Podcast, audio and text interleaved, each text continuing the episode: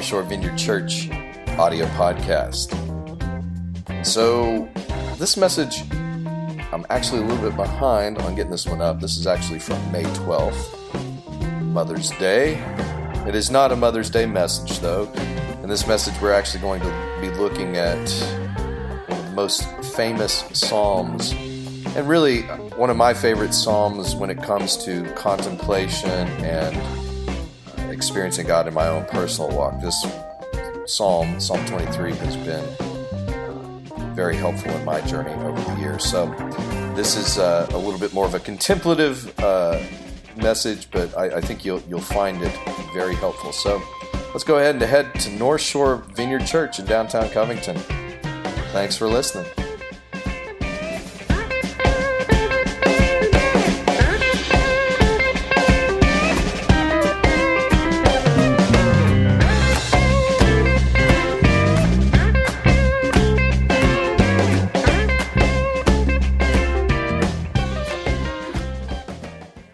Well, this morning, the, the passage that we're going to be looking at actually comes to us from the lectionary, which is just a passage, a, a collection of scriptures that churches of all different sorts use around the world that follows the church calendar. And as I said last week, even though Easter is a, a particular day in the calendar, in the church calendar, it's also a season. And this may seem like an odd passage to look at in the midst of Easter because it is the passage that was read during worship this morning, Psalm 23. This is probably the most well known psalm precisely because it is used in funerals so much. And I started off this week on Monday. I did two funerals back to back, one here in Covington and one over in Ponchatoula, and this, this passage was a part of both of them because it is one of those passages that reminds us that God is a shepherd. It doesn't say that being a person of moral integrity or having right beliefs or just doing good with your life is going to exempt you from trials and suffering and pain, but it says that you will have a shepherd leading you and guiding you through it. Not just through the green pastures and the still waters, but through times where you're facing enemies, times where you experience betrayal, relational conflict, and even walking through the valley of the shadow of death itself. Now, one of the reasons I believe this is part of the, the, the liturgies that, that come to us from the lectionary for Easter is that when we read Psalm 23 on this side of the cross, we read it with the knowledge that Jesus is the Good Shepherd. I want to read a passage this morning from, well, I was going to read it. Oh, it printed it on this side. Okay. From John chapter 10. Jesus is speaking here. He says, Very truly, I tell you, Pharisees, anyone who does not enter the sheep pen by the gate, but climbs in by some other way, is a thief and a robber. The one who enters by the gate is the shepherd of the sheep. The gatekeeper opens the gate for him, and the sheep listen to his voice. He calls his own sheep by name and leads them out. And when he has brought out all his own, he goes on ahead of them, and his sheep follow him because they know his voice. They will never follow a stranger. In fact, they will run away from him because they do not recognize a stranger's voice. Jesus used this figure of speech, but the Pharisees did not understand what he was telling them. Therefore, Jesus said again, Very truly, I tell you, I am the gate for the sheep. All who have come before me are thieves and robbers, but the sheep have not listened to them. I am the gate. Whoever enters through me will be saved. They will come in and go out and find pasture. The thief comes only to steal, kill, and destroy. I've come that they may have life and have it to the full. I am the good shepherd. The good shepherd lays down his life for his sheep. Jesus can shepherd us through the valley of even the shadow of death because he's already been there. Jesus has already tasted death on our behalf. And so, even when you go through the most darkest of times, whether it's your own mortality or the grief of losing someone dear to you, you can find this good shepherd, this Jesus who is acquainted with our sorrows and our weaknesses because he's faced the same weaknesses that we faced, has gone before us, and he can shepherd us through.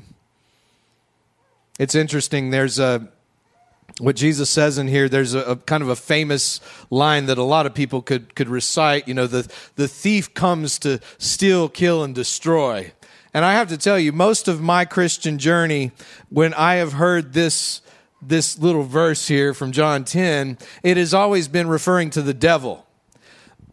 And it occurred to me as I was reading this this weekend if you read it in context, Jesus is, isn't referring to the red guy with horns and a pitchfork and a, and a cape. He's actually talking to the Pharisees. There is a type of religion that doesn't bring you to life. There's a type of religion, even if it's called Christian, that actually keeps you from living life to the fullest. There's actually a type of religion that will bring destruction in your life, that will keep you from being connected to your heart and to other people and, and an awareness of God. And Jesus is indicting the Pharisees here because he's like, what you guys are doing, no matter how devout you're doing it, it's actually making it worse for people than actually helping them realize life. Jesus says, I've come that you might have life and have it to the fullest. How do you find that life? Well, you find it by listening to the shepherd's voice. I love what Jesus says here my sheep know my voice. You know, when I look back over the last 26 years that I've been a Christian, I can tell you there have been a number of crucial times in my life where I didn't know where to go. I didn't know what was going on. Things were chaotic and looking like they were falling apart. And this was from some of the earliest days of Christianity. And it seems to be a reoccurring theme in my life. But in the midst of the chaos, I would hear the voice of the Good Shepherd. In the midst of confusion and trials, in the midst of betrayal, in the midst of my own grief, my own questions, if I could get into a place of quiet, I would discern the voice of the Good Shepherd. Now, it doesn't sound like, hey, I'm Jesus, uh, you need to do this. I've heard some people say they've heard an audible voice before. I've never heard the audible voice of God, but, but I can tell you when I get into a time of crisis or, or something where I'm just stressing out about which way should I go, God, this thing makes so much sense over here in certain things, and this thing over here not so much. Where am I supposed to go, Lord? I want to do the right thing. If I can get to a place of calm and quiet and begin to pay attention I will notice the voice of God because it sounds like peace. And sometimes that peace doesn't make sense. You know, I mean, the, the Apostle Paul talks about that. God's going to, if you bring your request to, before God, He's going to give you a, a peace that's, that's greater than anything you can understand. In other words, sometimes God's peace comes in a way where it doesn't make sense for us. Like, I feel like I'm supposed to do this thing over here. It doesn't make any sense to me, God, but I feel your peace. Go with that. That's better than going with this thing's going to make me a whole lot of money and, and accolades and all that without the peace of God.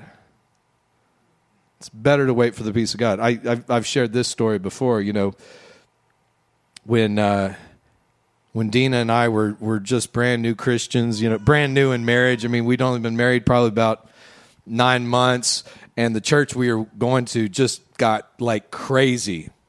And I can't even go into the stories. You wouldn't believe me. I mean, it, it's like one of these these things you'd see on Netflix about cults and stuff. It just got really weird, really quick and you know the pastor's office became the holy of holies and you had to be a certain person to go in there and and i mean just just weird stuff i won't even get into it it's just it, it's just nuts.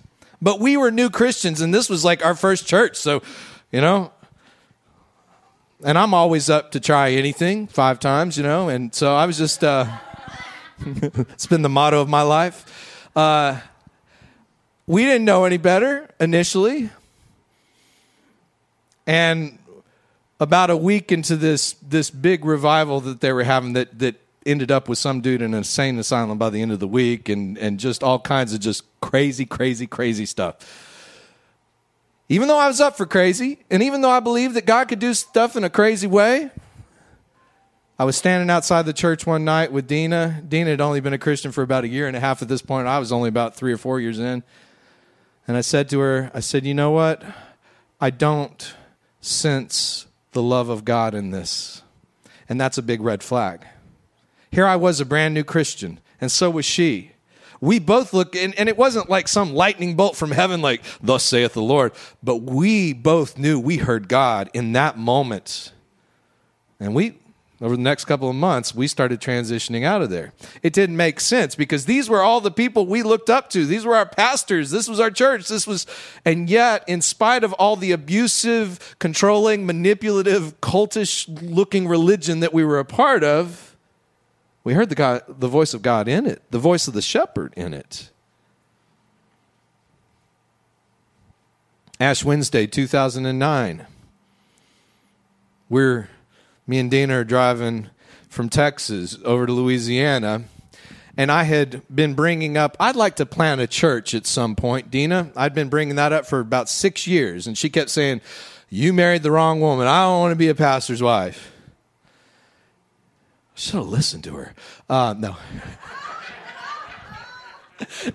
and we're driving back from Texas, Ash Wednesday 2009. And I just, I really, the kids are asleep in the back seat. And I said, Dina, I know I haven't brought this up in a while, but I'm still feeling that church planting thing. And I was ready for the typical answer that, that I would get once a year when I brought it up. And right there, she said, Yes, I think that's what God's doing. We heard the voice of God in that. Which that was an important thing because there have been a couple of times along the way as a pastor where it's like, I don't know if we want to do this anymore. Are we are we sure we, we, we did this? You know, are you sure this is the right thing? But we could go back to the time where we heard God. We go back to a point where we sensed this was what was God was doing. And I thank God that I didn't try to force the issue seven years before when I was feeling it and trying to squeeze Dina into something where she hadn't discerned the voice of God in that. I'm glad we waited until we got to a place where we felt at peace. You can trust the shepherd's voice in your life. But look, as with anything, you only hear the voice of God when you start learning how to hear the voice of God. It's not just a given. You know what I what I like about Psalm 23 is not that it's it's just it's it's a great psalm. But I think one thing we miss when it comes to the book of Psalms is this was song lyrics, people. David wasn't preparing to teach a Bible study. He wasn't writing out some propositions of what you're supposed to do as a follower of God. I'm fairly confident as a songwriter myself, I know how David must have come up with this song. You know, we sang one of my songs during worship this morning, Not Be Moved. That song, it's got a lot. I, I wasn't planning, I didn't know there was going to be a lot of flooding going on today. I just picked it earlier this week. But I wrote that song after Katrina as I was wrestling with God and tragedy and the loss of people in my neighborhood, and you know, it was a horrible thing. And when I finally came into a, the the auditorium auditorium of the church one day, you know, about three months in, and started being honest with how I felt, that's the song that came out. David, we know, was a shepherd. And here's how I think David wrote this song. I think David had been working all day. You know, you can encounter God in your job. like, no, I can encounter Satan in my job. I can't encounter God. You can encounter God in your job. Oftentimes, God comes to us disguised as, uh, as, as the saying goes, as our ordinary life. David's been out there taking care of sheep all day. He's been protecting them from wolves and predators. He's been making sure that they are, are, led to pasture where they can eat, that they have water to drink, that the ones that, that have wounds, that he's put ointment on them and, and bandaged them up. And I can imagine at the end of the afternoon, you know, it's probably four or five o'clock, it's, it's beginning to be dusk. He's got all the sheep in a pen for the evening and he's just taking a break. Maybe it's after dinner. He pulls out the old lute and he just begins to reflect over his life and reflect over his day and reflect over God. And as he thinks about everything that's going on, as he thinks about the day, the light bulb comes on. He says, You know, God, the way that I take care of these sheep, the way that I make sure they get what they need to eat and drink and they're protected, you do that for me. You're my shepherd, Lord. See, the, the Psalms hit you in a very different sort of way.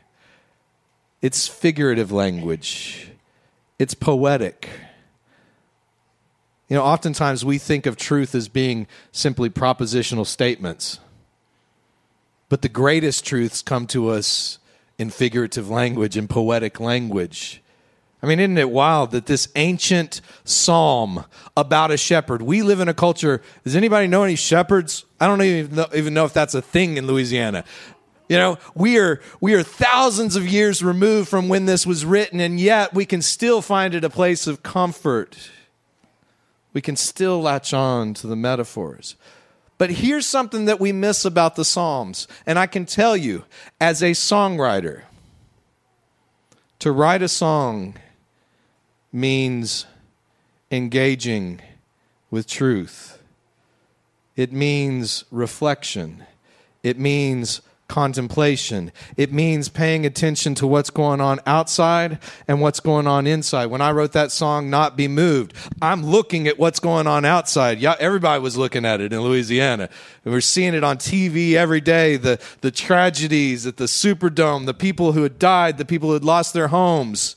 It was palpable. I was looking at all that out there, but I was also paying attention to the spirit within me and reflecting over my own life. And those two things came together.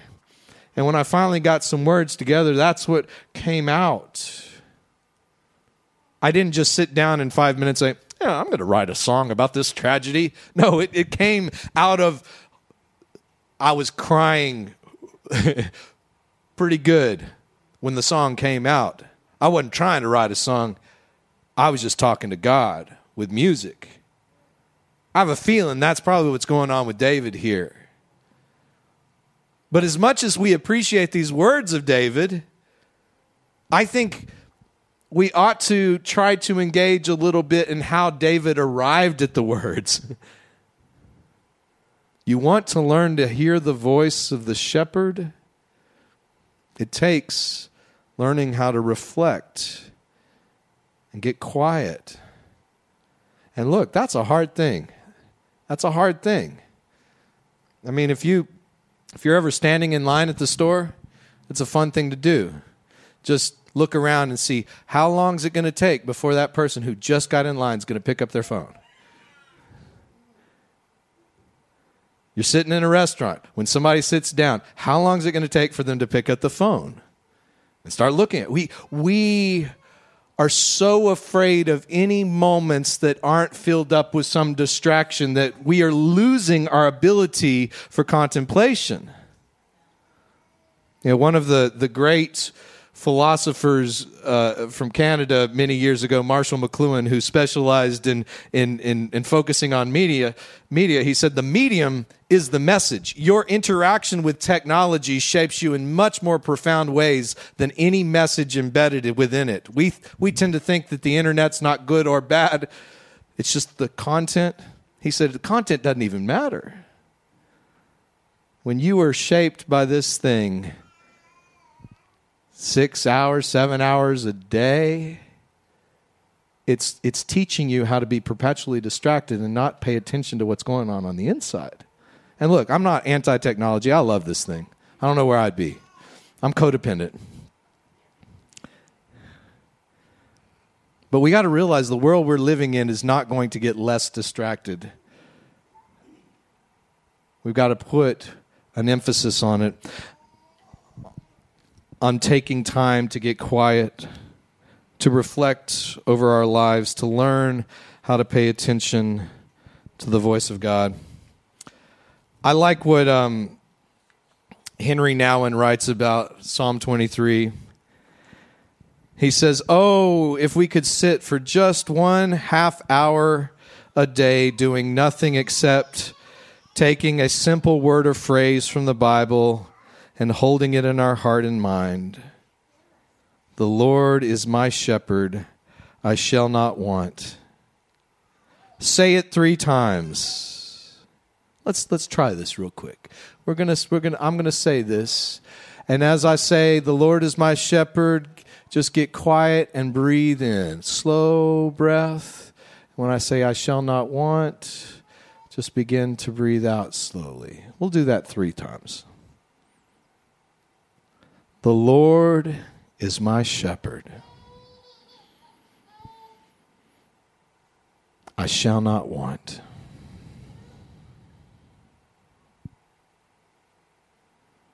The Lord is my shepherd. I shall not want.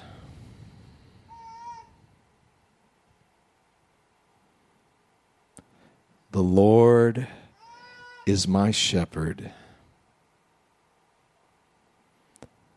I shall not want.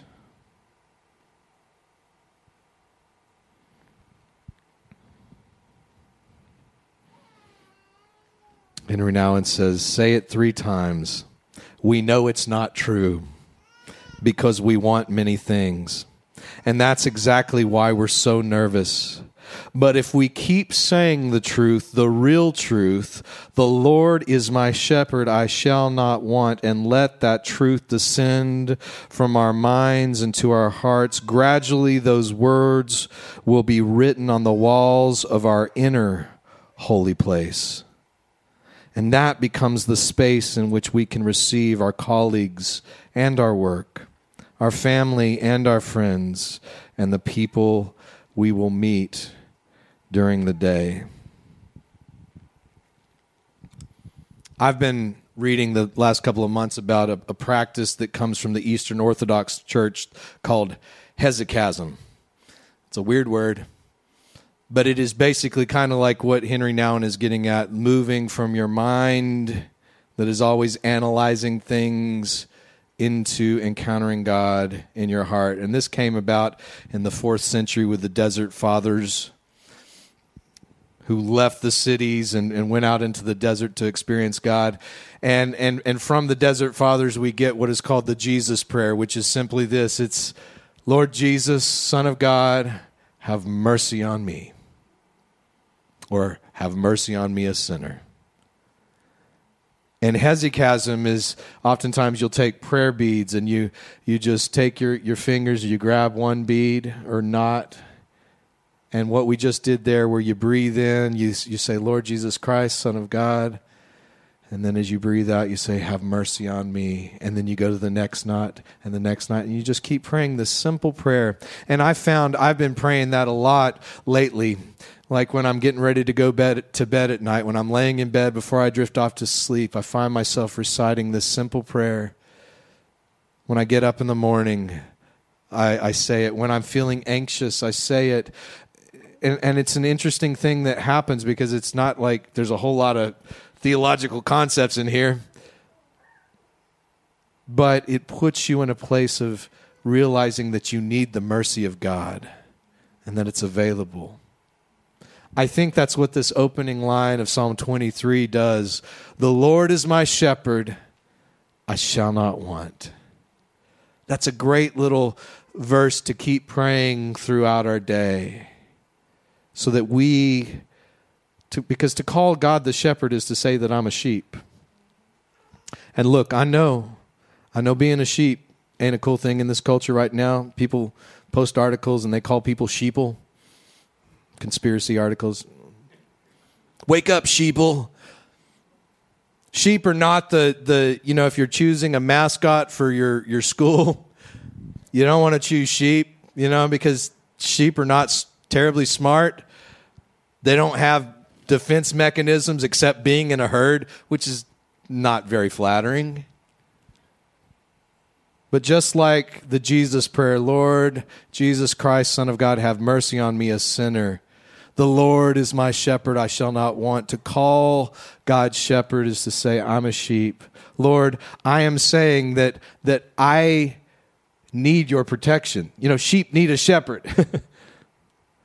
It's saying, God, I know you've got a bigger view of my life than what I can see, and everything I see in front of my face is not reality. There's a much bigger picture. Lord, I'm trusting you to lead me, to protect me, to sustain me. I want to close today by doing something that we've done here. We did this a couple uh, a couple of months ago when we did the table. It's called Lectio Divina, and it's a it's my favorite way of engaging with Scripture lately. But basically, Lectio Divina is you take a passage, and Psalms work great for this, by the way, or, or parables of Jesus. And instead of trying to analyze it and you know figure out what the ancient Greek and the ancient Aramaic and you know all this stuff that we like to do in Bible studies it's really about encountering the Spirit of God in it. It's really about paying attention to what's going on on the inside and encountering God. And as we read through a passage, you take a passage, you read through it a couple of times, you just try to pay attention. Lord, show me something in this passage. And you pay attention for any word or phrase that may stick out to you. So I want to read this today in closing as a Lectio Divina. I'm going to read it through twice, and I just want each one of us to pay attention. There may be a word or phrase that stands out to you. It may be green pastures and still waters because that's what your life feels like. Or you may really resonate with the stuff about enemies or even the valley of the shadow of death. Or there may be some other word or phrase that stands out to you. Pay attention to what stands out to you and sit with that and hold it and reflect on that this week because guess what? You are learning how to hear the voice of the shepherd by doing that. So I'm going to close by reading this twice. And let's just invite the Lord to speak to us. Holy Spirit, open up our ears, open up our awareness to sense you in this ancient song, Lord.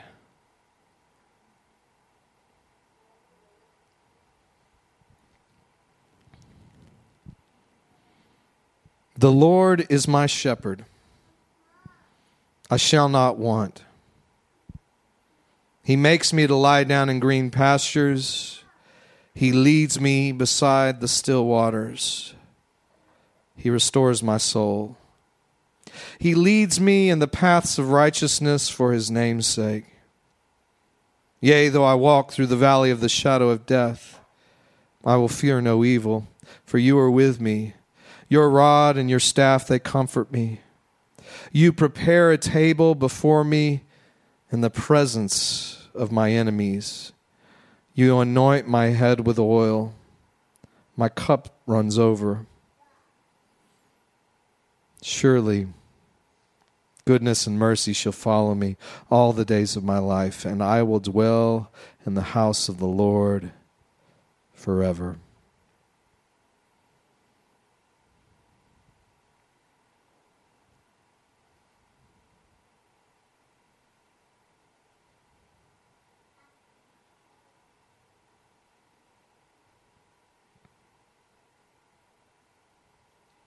I'm going to read this one more time and just Again, stay attentive. The Lord is my shepherd. I shall not want. He makes me lie down in green pastures. He leads me beside the still waters. He restores my soul. He leads me in the paths of righteousness for his name's sake.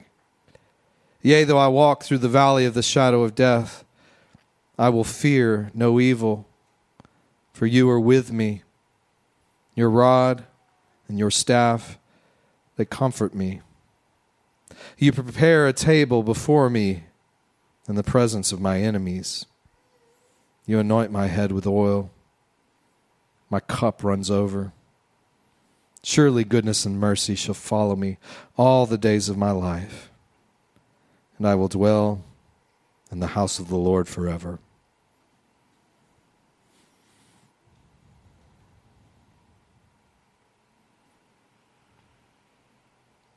I want you to just take any word or phrase that has stood out to you in this and reflect on that phrase this week.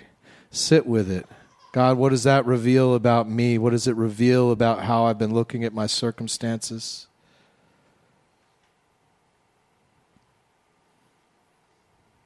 Lord, I just pray today that you would help us to be people who become good at hearing your voice, Lord. Lord, we wouldn't just spend so much of our life for the opinions of other people or grasping at stuff and positions and prominence. And Lord, we wouldn't just spend so much of our life perpetually distracted by everything going on in social media and cable news. Lord, help us to become good, not at triviality, but good at hearing you.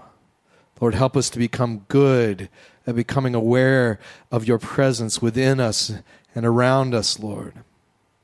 Help us to become good at discerning what you're saying and what you're doing. Lord, we need to hear from you. We need to know you, Lord.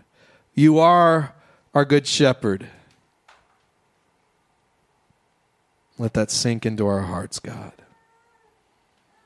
In Jesus' name we pray. Amen.